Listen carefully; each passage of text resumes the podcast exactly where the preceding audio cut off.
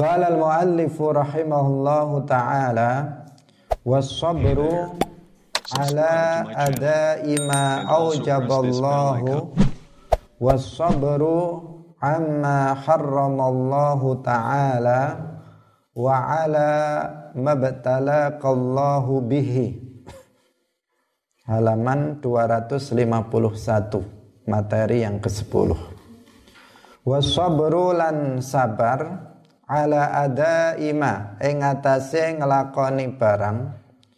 Aujaba kang wis majipaken sapa Allahu Gusti Allah. Wasabru lan sabar amma sangking ninggal barang harrama kang wis ngaromaken sapa Allahu Gusti Allah. Taala halih maha luhur sapa Allah wa alama lan sabar ing atase nrimo perkara. Ibtalaka kang wis nyoba ing sira. Sapa Allahu Gusti Allah bihi kelawan ma. Wasiqatu lan percaya birizqi kelawan rizqi. Watihamun nafsi lan nyongko lan curiga maring hawa nafsu wa adamu ridha lan ora anane ridha anha sangking an nafsu kaum muslimin hadirin rahimakumullah di antara kewajiban hati adalah sabar. Sabar ini merupakan salah satu kunci kebaikan bagi seseorang. Orang yang bersabar, maka dia akan bisa meraih ketakwaan yang merupakan derajat yang sangat tinggi indallahi ta'ala. Apa makna sabar ini? Ini penting untuk kita pahami. Karena sebagian orang salah mengartikan sabar. Ketika melihat seseorang tidak pernah marah sama sekali, sebagai orang tua tidak pernah marah kepada anaknya, maka orang mengatakan dia adalah orang tua yang sabar. Nah, Ketika seorang guru misalnya nggak pernah membentak atau marah kepada muridnya, meskipun muridnya nakal, meskipun muridnya nggak sopan, dibiarkan saja. Maka sebagian orang kemudian menyebut guru itu adalah guru yang sabar. Nah, benar, benarkah pengertian yang seperti ini, pemahaman yang seperti ini? Tentu ini tidak tepat Nah, tentu ini tidak tepat. Memang menahan marah itu adalah salah satu salah satu tanda bahwa seseorang itu penyabar. Tetapi sabar itu tidak tidak berarti seperti yang tadi dipahami oleh sebagian orang. Nah, karena nggak pernah marah, kalau ngomong itu pelan, kalau ngomong itu suaranya lirih, Kemudian orang menyebutnya dia adalah orang yang sabar. Belum tentu, ah, belum tentu. Dia nggak pernah marah, tapi juga nggak pernah sholat. Ini juga bukan orang yang sabar, bukan orang yang sabar. Karena itu kita pahami apa sebenarnya makna sabar di dalam syariat Islam. Nah, sabar artinya menahan dan memaksa hawa nafsu untuk menanggung sesuatu yang dibenci dan berpisah dari sesuatu yang disukai.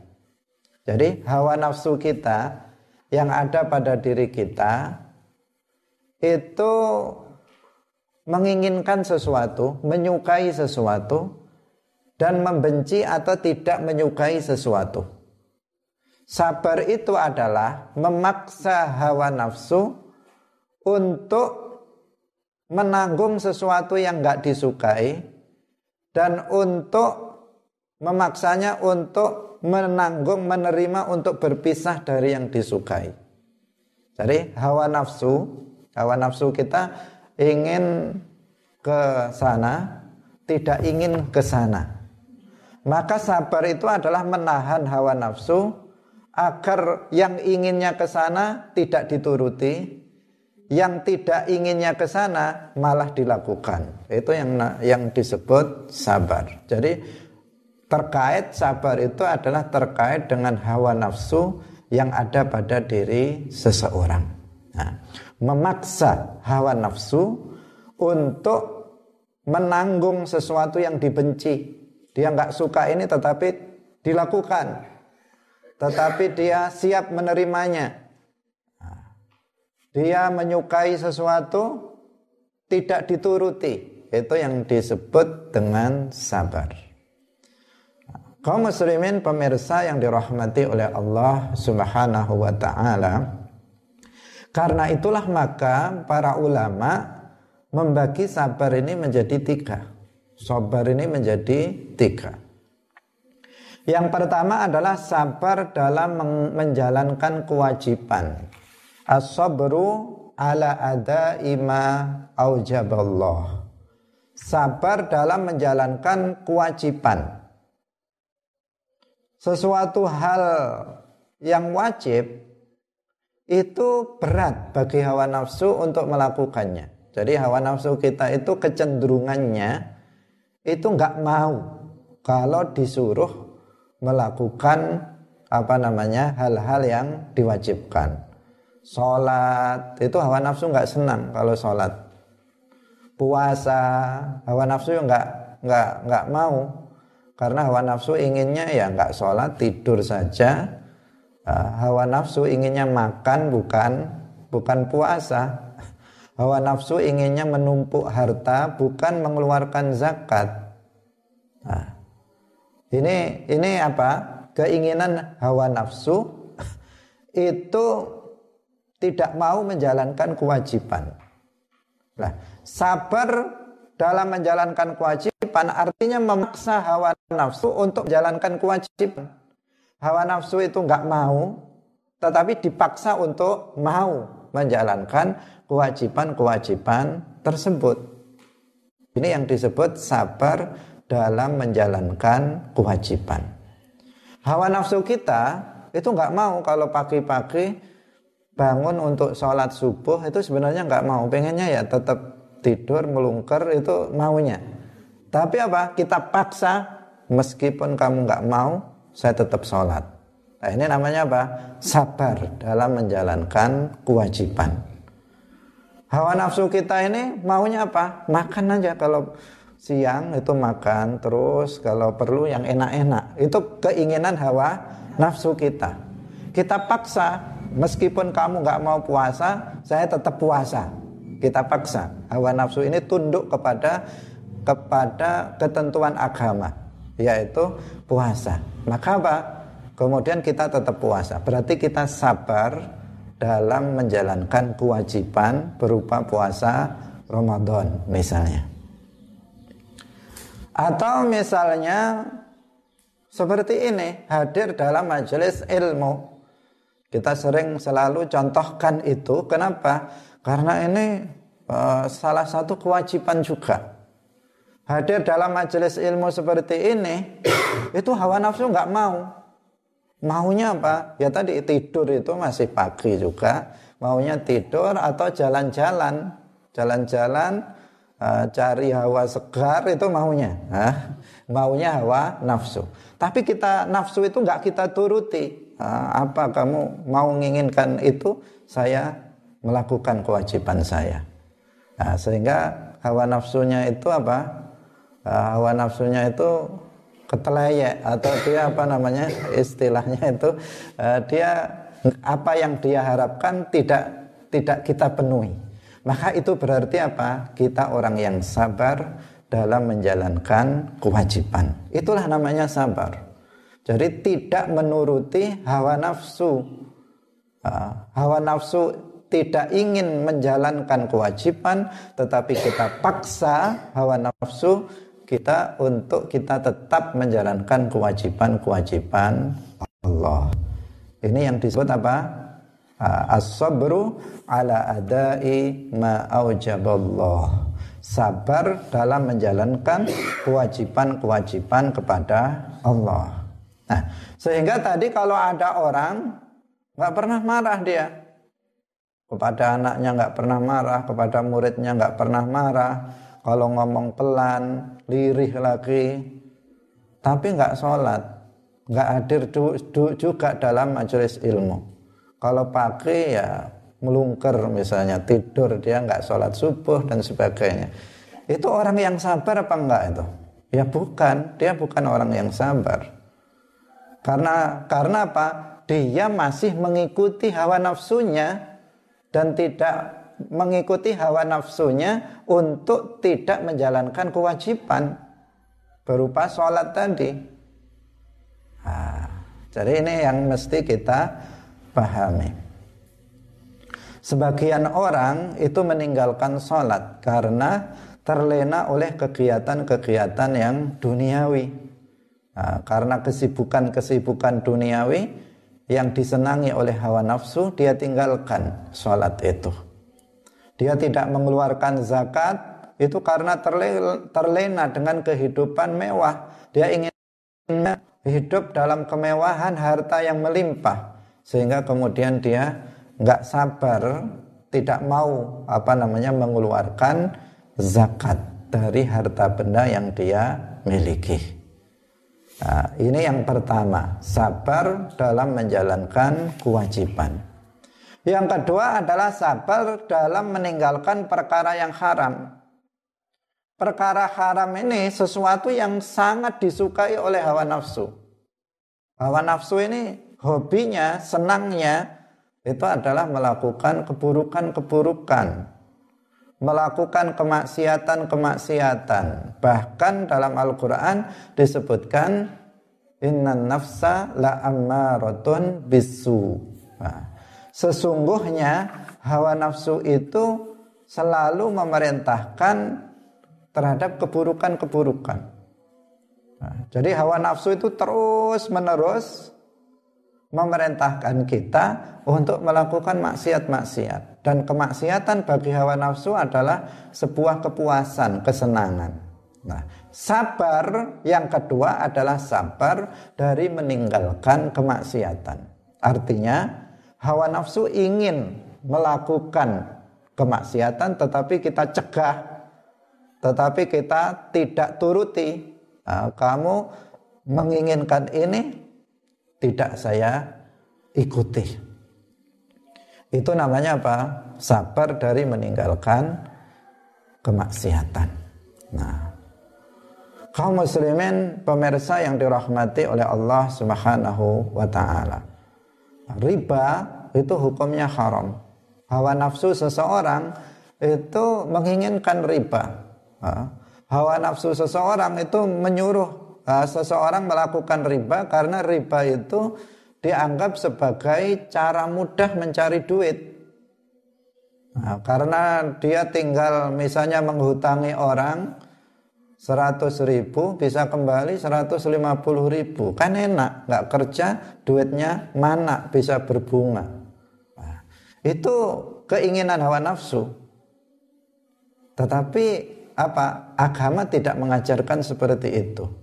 Sehingga orang yang sabar dia tidak mau mengikuti keinginan hawa nafsunya tetapi dia mencegah dari perbuatan tersebut dan tetap mengikuti ketentuan syariat Islam. Maka orang seperti ini berarti dia telah bersabar.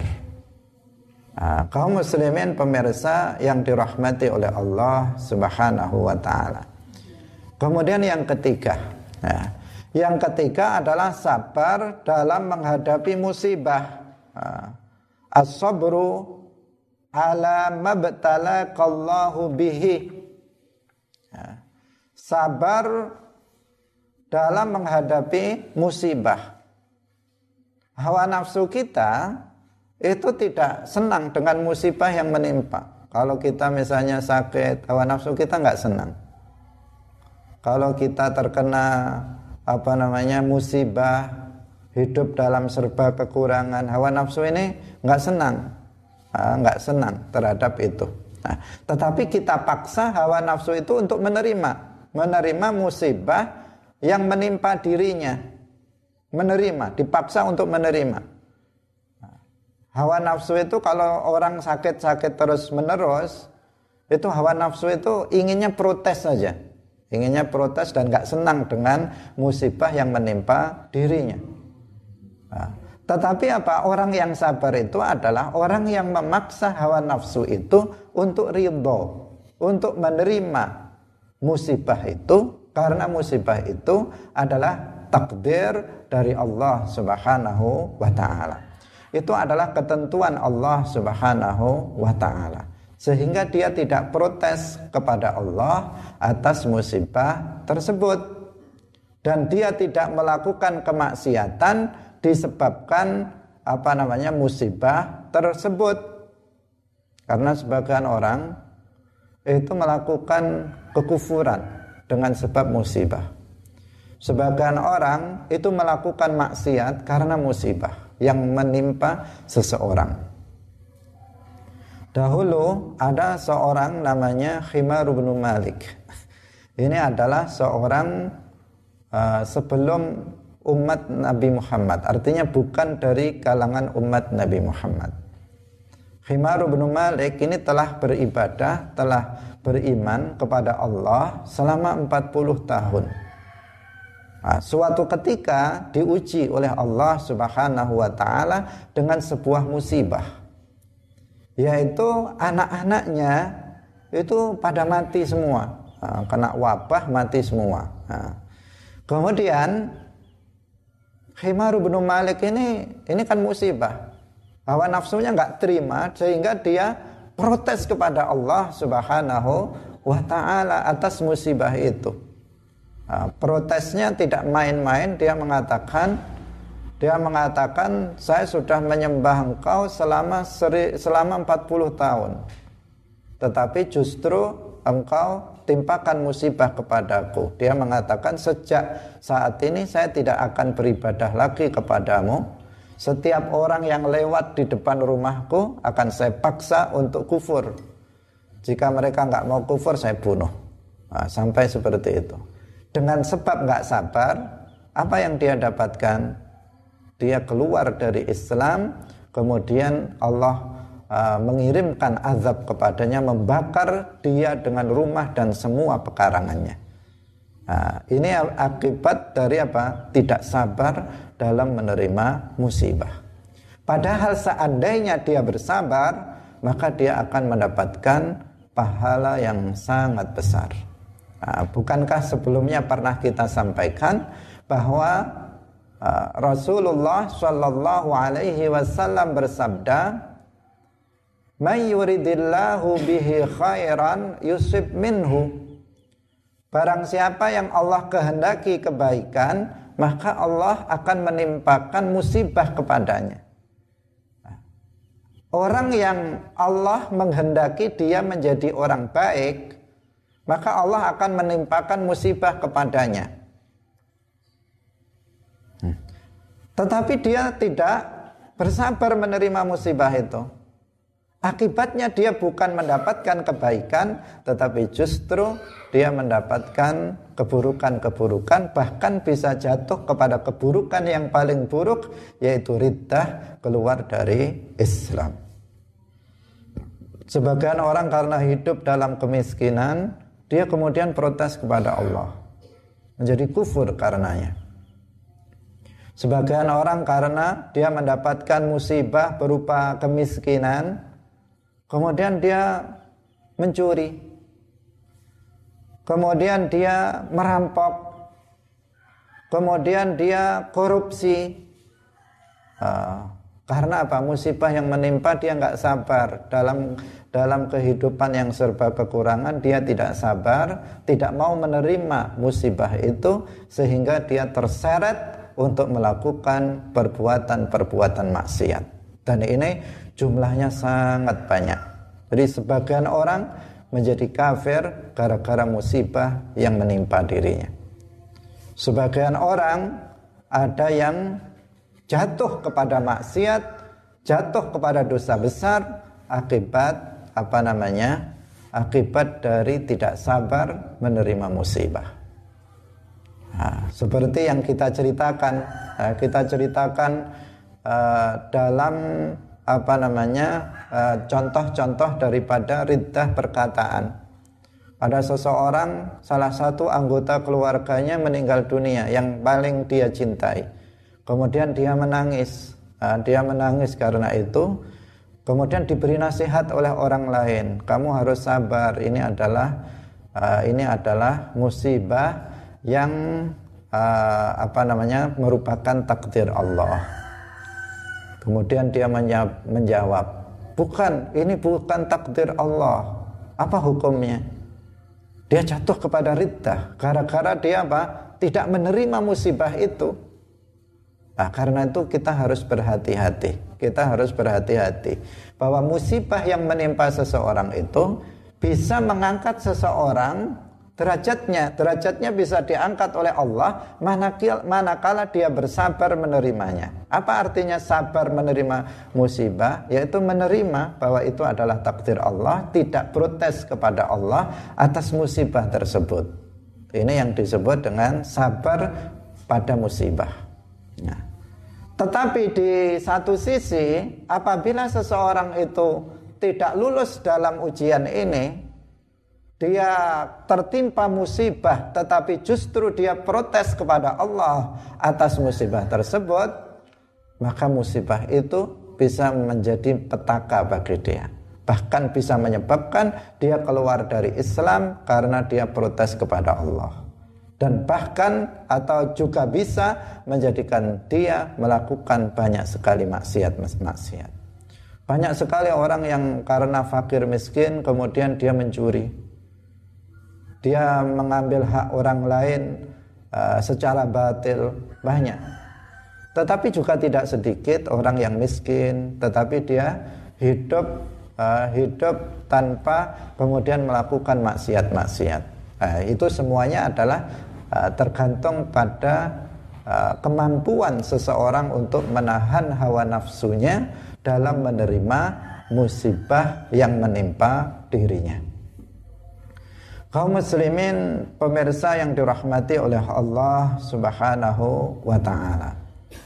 Nah, jadi sabar itu meliputi tiga hal itu. Seseorang dikatakan orang yang sabar Nah, ketika dia menjalankan kewajiban dan meninggalkan perkara yang haram dan dia mampu untuk menerima musibah yang menimpa dirinya tidak protes kepada Allah Subhanahu wa taala atas musibah yang menimpa dirinya. Inilah orang yang sabar. Dan orang yang sabar dia akan uh, mendapatkan pertolongan dari Allah Subhanahu wa taala. Dalam Al-Qur'an disebutkan innallaha ma'as sabirin. Innallaha ma'as sabirin.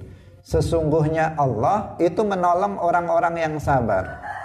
Ma'as sabirin di sini artinya bukan berarti zat Allah itu bersama setiap orang yang sabar Enggak, ma'a di situ dalam bahasa Arab secara harfiah artinya bersama. Kalau diartikan secara harfiah itu dikatakan sesungguhnya Allah bersama orang yang sabar. Tapi maknanya bukan berarti Allah itu bersama uh, zatnya bersama orang yang setiap orang yang sabar, tidak seperti itu. Innallaha ma'as sabirin itu ma'iyatun nusrah artinya Allah itu menolong orang-orang yang sabar. Karena itu dalam ayat yang lain disebutkan wasta'inu bis sabri was Memintalah tolong kalian dengan sebab sabar dan salat. Meminta tolong kepada Allah tetapi dengan lantaran dengan sebab dari sabar dan salat. Nah, maka Allah Subhanahu wa taala akan menolong seseorang dengan kesabaran yang ada pada diri seseorang tersebut. Nah, ini salah satu hikmah daripada bersabar itu. Kaum muslimin pemirsa yang dirahmati oleh Allah Subhanahu wa taala.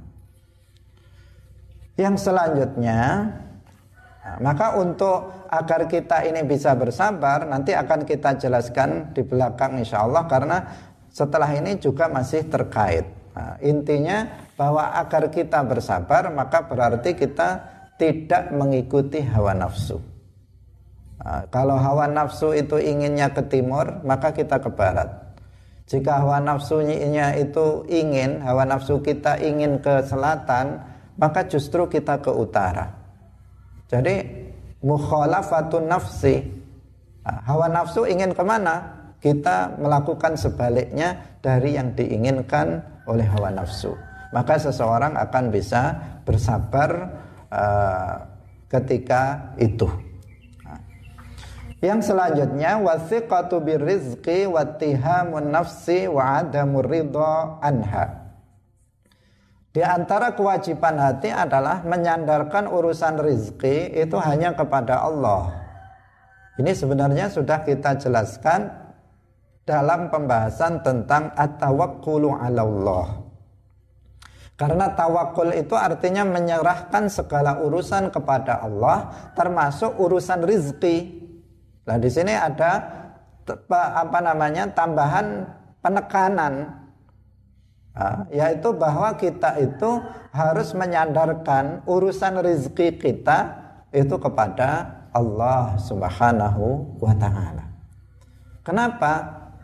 Kenapa kita harus uh, apa wajib untuk menyerahkan urusan rezeki kita kepada Allah? Karena Allah adalah Ar-Raziq.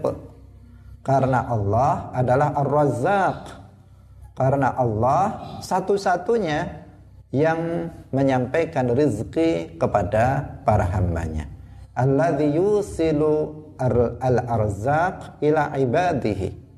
Allah adalah ar-razzaq dengan makna bahwa Allah adalah zat yang menyampaikan rezeki kepada para hambanya.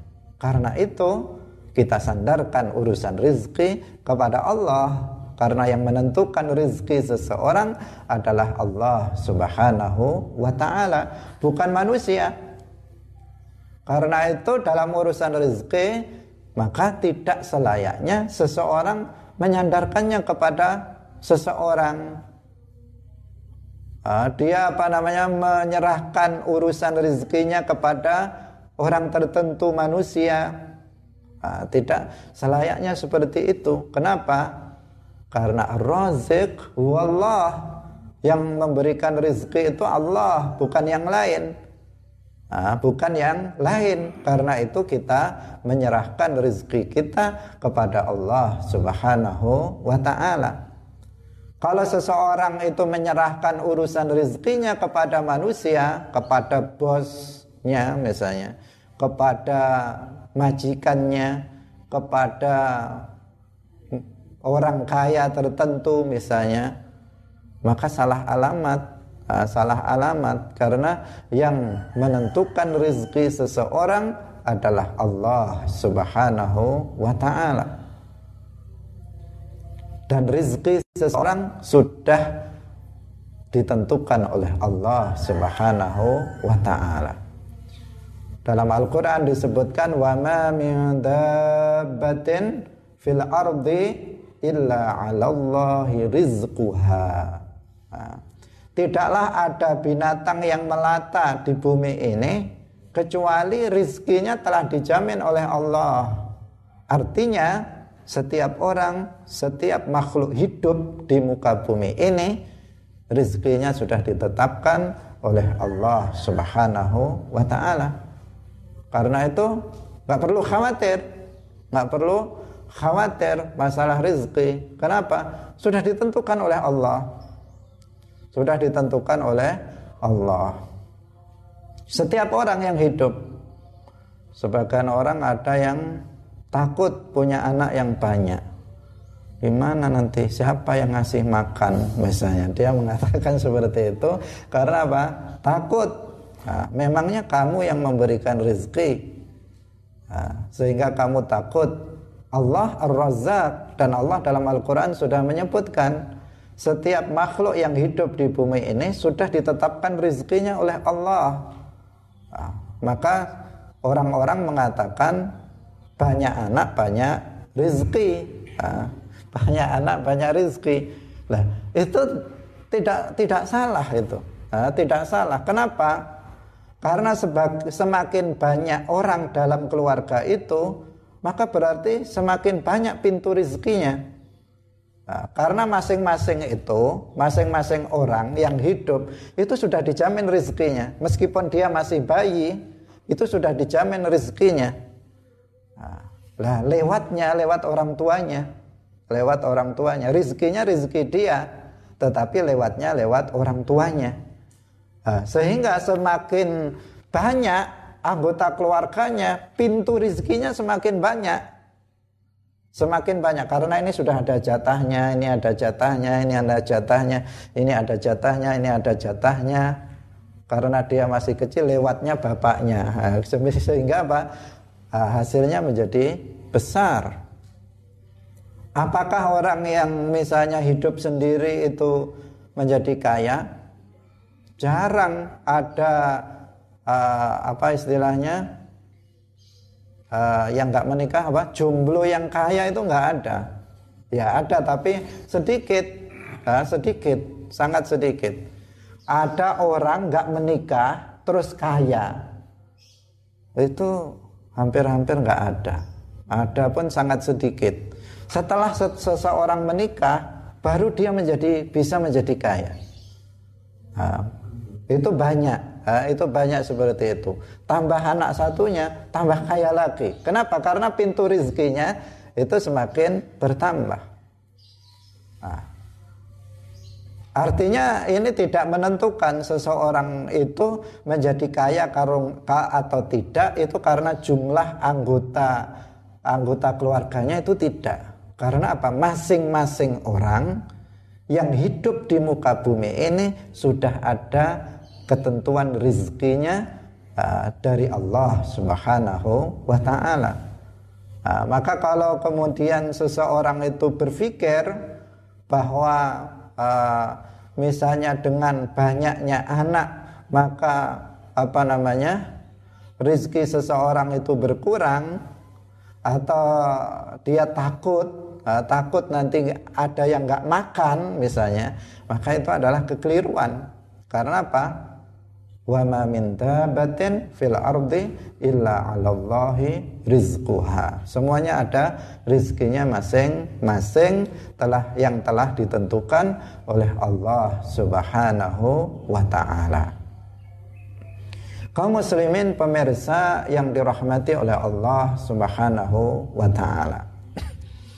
Rizki itu apa? rizki itu apa? Ar-rizqu huwa ma yanfa'u walau haraman. Sesuatu yang bermanfaat meskipun haram. Itu namanya rizki. Sesuatu yang bermanfaat meskipun haram itu namanya rizki. Nah, sehingga rizki ini ada dua macam. Ar-rizqu al-halal war-rizqu al-haram. Yang pertama adalah rizki yang halal dan yang kedua adalah rizki yang haram. Apa perbedaan antara rizki yang halal dan rizki yang haram? Nah, perbedaannya, kalau rizki yang halal itu rizki yang memberikan manfaat baik secara fisik maupun non fisik, secara maknawi. Secara fisik Rizki itu jika dimakan maka juga bisa menyebabkan perut ini kenyang. Badannya juga bisa tumbuh dengan baik, tambah gemuk lagi badannya karena makan yang banyak makanan itu. Nah, artinya apa? Secara fisik rizki yang halal ini bermanfaat. Dan secara non fisik, secara maknawi, secara maknawi rizki ini juga bermanfaat. Kenapa? Dengan rizki yang halal, maka seseorang itu terdorong dan menjadi ringan baginya untuk melakukan ketaatan-ketaatan. Hatinya menjadi mudah untuk memahami ilmu-ilmu agama. Hatinya menjadi mudah untuk menerima taufik, untuk menerima hidayah dari Allah Subhanahu wa taala sehingga dia mudah untuk melakukan kebaikan-kebaikan, amalan-amalan ketaatan kepada Allah. Kenapa? Karena apa yang dia makan adalah rizki yang halal. Nah, secara fisik bermanfaat, secara maknawi, secara ruhani, secara apa namanya non fisik itu juga bermanfaat bagi dirinya. Karena rizki yang halal itu mendorong dia untuk kemudian mudah mendapatkan taufik dari Allah Subhanahu wa taala. Nah, yang kedua adalah rizki yang haram. Nah, rizki yang haram itu kebalikan daripada rizki yang halal. Yaitu rizki yang hanya bermanfaat secara fisik saja, tidak bermanfaat secara maknawi. Secara fisik, jika seseorang itu makan hasil curian, hasil korupsi misalnya, perutnya juga bisa kenyang, badannya juga bisa gemuk. Kadang perutnya juga bisa apa namanya? Uh, bisa apa ini? Uh, uh, bisa membesar karena banyak makan makan hasil korupsi. Nah, hasil mencuri dan sebagainya. Artinya apa? Secara fisik bermanfaat. Tetapi secara maknawi tidak bermanfaat bagi dirinya. Kenapa? Karena makanan yang halak haram jika dimakan maka menjadi hatinya keras. Hatinya menghitam dan keras. Sehingga sulit bagi dirinya untuk mendapatkan taufik dari Allah Subhanahu wa taala sulit baginya untuk memahami ilmu-ilmu agama. Sulit bagi dirinya untuk uh, melakukan kebaikan-kebaikan. Ibadah menjadi berat melakukan kebaikan menjadi berat. Gara-gara apa? gara-gara makanan yang haram yang ada pada tubuhnya. Nah ini namanya apa? ar-rizqu al-haram Nah, karena itu seseorang harus berhati-hati jangan sampai dia memakan makanan yang haram. Karena makanan yang haram itu bisa berakibat fatal. Apalagi jika makanan yang haram itu diberikan kepada anak-anaknya, kepada istri dan anaknya. Maka rizki yang haram itu menjadi petaka bagi anak-anaknya. Anak-anaknya menjadi sulit paham dalam ilmu agama, diajari ilmu agama mau menghafal nggak hafal-hafal. Mau paham nggak paham-paham. Gara-gara apa? Makanannya haram. Bisa berakibat seperti itu. Tetapi seseorang yang rizkinya itu yang dia makan itu dari rizki yang halal maka eh, itu apa namanya akan memberikan manfaat kepada dirinya dan kepada keluarganya. Sehingga tolabul halali faridah mencari Ah, mencari rizki yang halal itu adalah kewajiban bagi seseorang. Kaum muslimin rahimakumullah. Artinya jika seseorang itu harus bekerja uh, untuk men, untuk bisa memberikan nafkah kepada istri dan anaknya, maka dia harus melakukannya dengan cara yang halal sehingga mendapatkan rizki yang halal pula. Nah, Kaum muslimin pemirsa yang dirahmati oleh Allah Subhanahu wa taala. Nah, prinsipnya adalah bahwa kita harus uh, harus meyakini bahwa rezeki itu sudah ditetapkan oleh Allah. Sehingga kita harus menerima itu. Uh, harus menerima rezeki yang telah Allah tentukan untuk kita. Yang kedua, kita harus tahu bahwa ini prinsip yang mesti dipegang dalam masalah rizki bahwa rizki seseorang itu tidak akan dimakan oleh orang lain. Para ulama orang-orang soleh itu mengatakan alim tu anna rizki la yakuluhu ghairi. Aku tahu bahwa rizkiku tidak akan dimakan oleh orang lain. Nah, rizkiku tidak mungkin uh, kamu makan Rizki kamu juga tidak mungkin saya makan. Tapi kalau rizki kamu kok sekarang masih ada pada saya, jangan khawatir. Kalau sudah waktunya pasti sampai kepada kamu. Oh, pertamanya ada pada saya. Kurang lima menit ah, tiba-tiba pindah kepada kamu. Uh, karena Allah kemudian tergerak uh, menggerakkan apa namanya memberikan taufik kepada saya agar segera kamu berikan kepada dia karena yang makan dia harusnya bukan kamu. Akhirnya saya sodakohkan kepada kamu. Kurang beberapa menit saja. Uh, karena apa? Sudah jatahnya. Kalau sudah jatahnya maka tidak akan apa? Tidak akan dimakan oleh orang lain. Nggak usah khawatir. Kalaupun kita misalnya kehilangan sesuatu yang menurut perkiraan ini sudah uh, sudah akan saya makan, tapi ternyata beberapa detik sebelum kita makan dia ternyata hilang. Nah, ternyata didahului oleh kucing misalnya atau didahului oleh ayam. Maka itu namanya apa? Ya memang bukan rezeki kita. Rezeki kita adalah yang kita makan Sementara rizki yang dimakan oleh orang lain itu bukan rizki kita, tetapi rizki orang lain. Nah, untuk itulah maka uh, maka seseorang itu tidak perlu mengkhawatirkan uh, permasalahan rizkinya, dia harus serahkan urusan rizkinya kepada Allah Subhanahu wa taala. Yang penting seseorang itu adalah melakukan sebab, melakukan ikhtiar, melakukan usaha yang penting gerak. Rizki Allah yang sudah mengaturnya. Nah, cecak di tembok. Dia nggak pernah ke sawah cecak itu. Juga nggak nggak buka toko juga dia. Nggak buka toko, nggak pernah ke pasar. Dia cuman ke sana, kemari, ke sana, kemari gitu tak. Dari tembok sana ke sana, dari sana ke sana. Nah, tetapi makan apa enggak cecak itu? Makan dengan kehendak Allah tiba-tiba ada apa namanya apa namanya itu mime ada mime datang mendekatinya langsung dicaplok makan. Nah, cuman modalnya apa? Pokoknya gerak dari sana ke sana dari sana ke sana. Tiba-tiba Allah mendekatkan makanannya mime itu yang di dekatnya sehingga dia bisa memakannya. Nah seperti itulah Allah memberikan rezeki. Nah, seekor burung setiap pagi dia keluar dari sarangnya. Nah, dalam keadaan apa? Dalam keadaan telihnya kosong. Sore hari dia pulang, telihnya sudah penuh.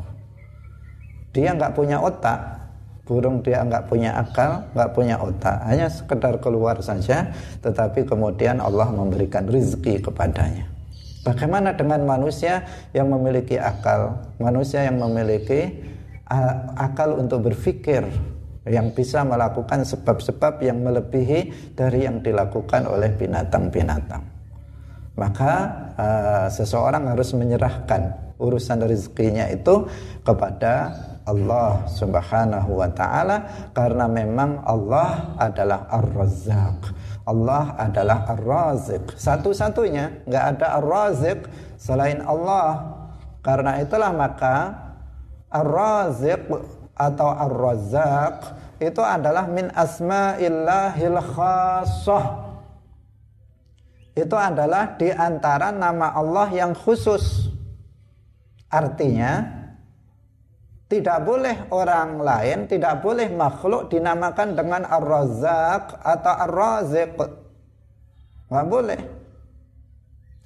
Misalnya seseorang punya anak, oh saya saya beri nama Rozik, nggak boleh. Nah, saya beri nama Rozak, nggak boleh. Kecuali kalau diberikan abad di sebelumnya. Abdur Rozik atau Abdur Rozak, maka boleh. Tapi kalau cuma diberi nama Rozik saja atau Rozak saja, nggak boleh. Kenapa? Ar-Raziqu huwallah Ar-Razik itu hanya Allah.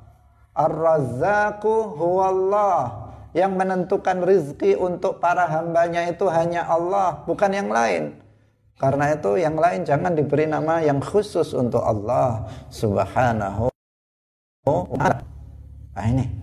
Nah, karena Ar-Razik huwallah, Karena Ar-Razzaq Allah, maka kita serahkan urusan rezeki kita kepada Allah Subhanahu wa taala. Inilah yang disebut as-siqatu birrizqi.